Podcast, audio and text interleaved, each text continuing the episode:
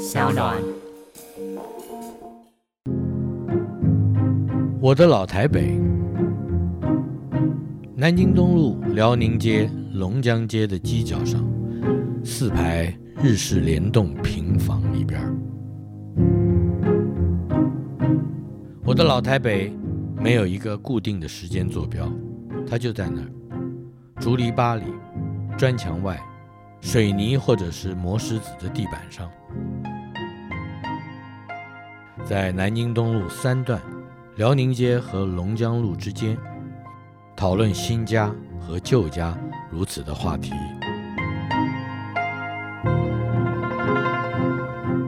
在台北市的另一头，西南角上，西藏路大排水沟什么时候加了盖子？我是一点印象都没有了。当初整个富华新村还没有迁离南京东路三段的时候，左邻右舍的孩子们总是计划着。要走一趟西藏路，看看将来我们的新家。要不要去新家？孩子们总是这样说。要不要去新家看房子？新家当然是相对于旧家的称呼。虽然这么说的时候，我们都还住在旧家里面。旧家的渊源要从民国四十年代中期说起。当时，台湾各地都有这种军眷聚落。少则几十户，多则几百户。富华新村在南京东路和辽宁街、龙江街的犄角上，从南京东路往长春路的方向，有着四排日式联栋平房。孩子们如果要明确指称某家的孩子，比方说大毛、二毛、三毛，这种家家都可能起的小名，往往要这样说：第一排的二毛。第四排的小毛，富华新村和其他的眷村唯一的差别，就是它的成员不止单一军种，住家户长都是国防部的文武职官，大多数都带着几个出生没有一两年的孩子，搬进了这么一个战时栖身的家，一户一户挨蹭着，家家都有个小小的前院，院墙是竹篱笆。官阶高、收入好、负担轻的人家，可以及早地拆除篱笆，砌上砖墙。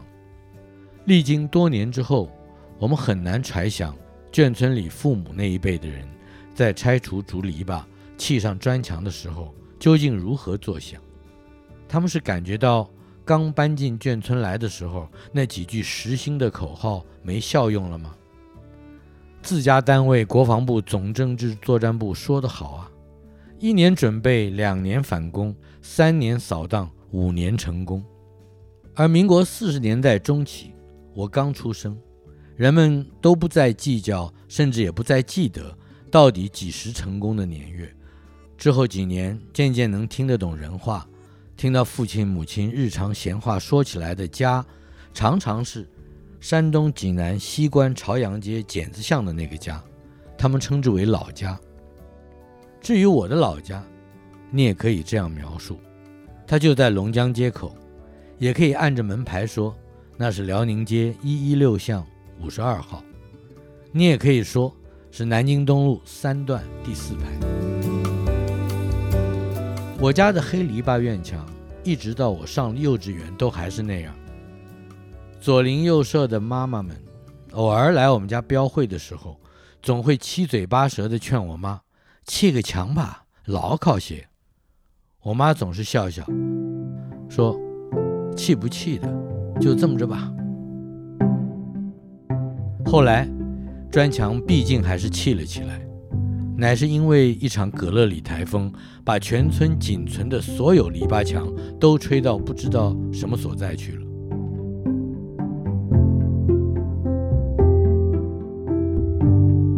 官阶高、收入好而负担轻的人家，早就已经进化到另一个展示优越地位的阶段，那就是把室内的水泥地打上一层抛光的磨石子。外人如果要到这户人家拜访，在院子里侧的屋檐底下，就要换上拖鞋，每隔一段时间，或许十天半个月，还得打上一层亮堂堂的油蜡。讲究些的人家，磨石子地面还砍着长宽大约三尺的金线格子，有个邻居孩子告诉我，他家磨石子地板上的格子线是纯金的。到家里来标会的妈妈们，又开始七嘴八舌地劝我妈，打一层磨石子吧，又干净也漂亮。我妈总是笑笑，打不打的就这么着吧。后来，磨石子毕竟还是打了起来，还是因为一场玛丽台风，灌进一屋子水。父亲决意从院子里侧屋檐底下为起点，把全家的基地垫高。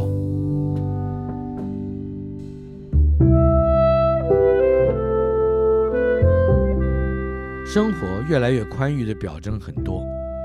第几排某家今天运来了大冰箱，第几排某家今天运来了带拉门还配了把小钥匙的电视机，第几排某家敞开的大门始终不关，走过的人都看见了，也都关心地问了：“那是啥呀？”“啊，是洗衣机。”洗好的衣服往旁边滚筒架子上的缝隙里一塞，拉柄摇几圈，那洗衣水呢就榨得半干了。你看多方便呢！冰箱、电视，我们家跟上的也很晚，恐怕都要到我小学快毕业的时候。左邻右舍的妈妈们还是偶尔的会到家里来标会，但是已经不再七嘴八舌的嚼鼓怎么样提升各自的家境。他们有更积极、更伟大的目标。他们认为富华新村太破旧了。回想起来，这事儿应该不是太太们发动的。甚至也不是他们那些在国防部办公的文武职官丈夫们发动的。总之，嫌弃居住环境不够好，应该可以称得上是天赋人权吧。这一回，我母亲完全赞成村中的舆论，还特地在众人的热议之中举证同意，说这个住了十多年的宿舍也实在太简陋了。我们家春春头几天睡着觉。天花板掉下来砸了一头，可不是嘛？好好天花板怎么会掉下来呢？有人问，有人抢着替我，或者也是替我妈妈回答：老鼠啊，还会有什么呢？老旧建设改建计划的发起背后，似乎有一个更大的经济动因。村子里毕竟不是天天标会，也不是经常借用我家举行标会。许多风闻来去的消息，往往在第二排、第三排传了个遍，才逐渐流泻到第四排来。等我们这一群常在一块玩耍、嬉闹的孩子知道的时候，西藏路三个字已经成为全村子里最热门的话题，那是新家之所在。而为什么我们会在忽然间就有了那么一个新家了呢？我们第四排有几个年长我四五岁的大哥哥，说得很传神。他们说：“我们现在在南京，把你发配到西藏，你觉得日子会比较好过吗？”大哥哥们的议论带着一种堪与父执辈齐肩的老气，他们皱着眉头，咂巴着嘴，有的还叼着烟卷儿，像是直接参与了。部里的高参会议之后，回村子来转述现场实况的神情，而且话说的既有头有尾，又没头没尾。操，就给卖了国泰嘛！操！要到很久很久以后，我们都长大了，才明白大哥哥们的意思。国防部释出市中心区的土地，高价卖给民间企业，再以其中部分资金。转做老旧建设重建之用，旧家是这么去的，新家是这么来的。只不过，好像国泰不是最后的土地买家。我记得，多年以后，南京东路、辽宁街、龙江街那犄角上建筑起来的是中华航空公司的大楼。晚几年出生的孩子们如我者，有幸对旧家没那么多眷恋。对新家却有着莫名其妙的憧憬，我们几乎都期待着住进公寓房子，总觉得那大约是我们人生之中最重大的一次提升了。要到新家，得搭乘十二路公车，从辽宁街起站，坐到南机场底站，下车拐个弯就到了。人人都说新家之所以会在西藏路，就是因为原本公共汽车的路线规划之故。好像地球是为了围绕着我们而转的。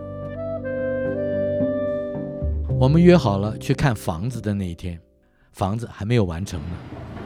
施作的工人随手挥赶我们，说是非常危险。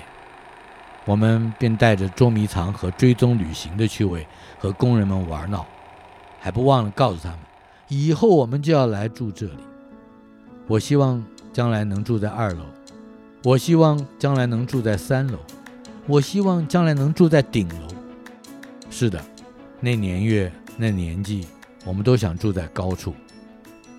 爬上一栋临西藏路二十平空间的四楼，我幻想着那一户就是我日后的家。朝下俯瞰着还是大排水沟的西藏路，我大声对着台北市南区的晴空叫喊着唱：“我家门前有小河。”我并不知道，从那以后，我已经失去了真正意义的眷村。我在新家有记忆的第一个梦，竟然是旧家。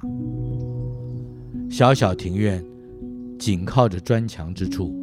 是一株葡萄树，枝叶蜿蜒曲折，攀上了花架子，撑过好几年的大台风，产出的葡萄还酿过好几坛甜美的酒浆。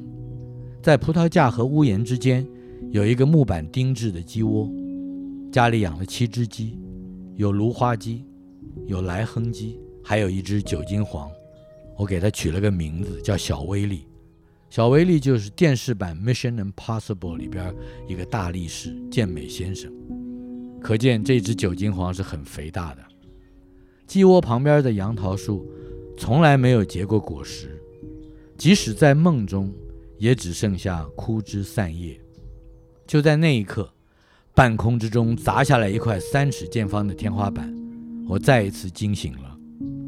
我的梦始终盘桓在庭院里，醒来后。越发困惑，为什么我进不到屋里去呢？说老实话，我甚至想念起当年窜逐于全村各家户之间的老鼠来了。然而，梦就是不让我回到旧家的室内，已经快五十年了。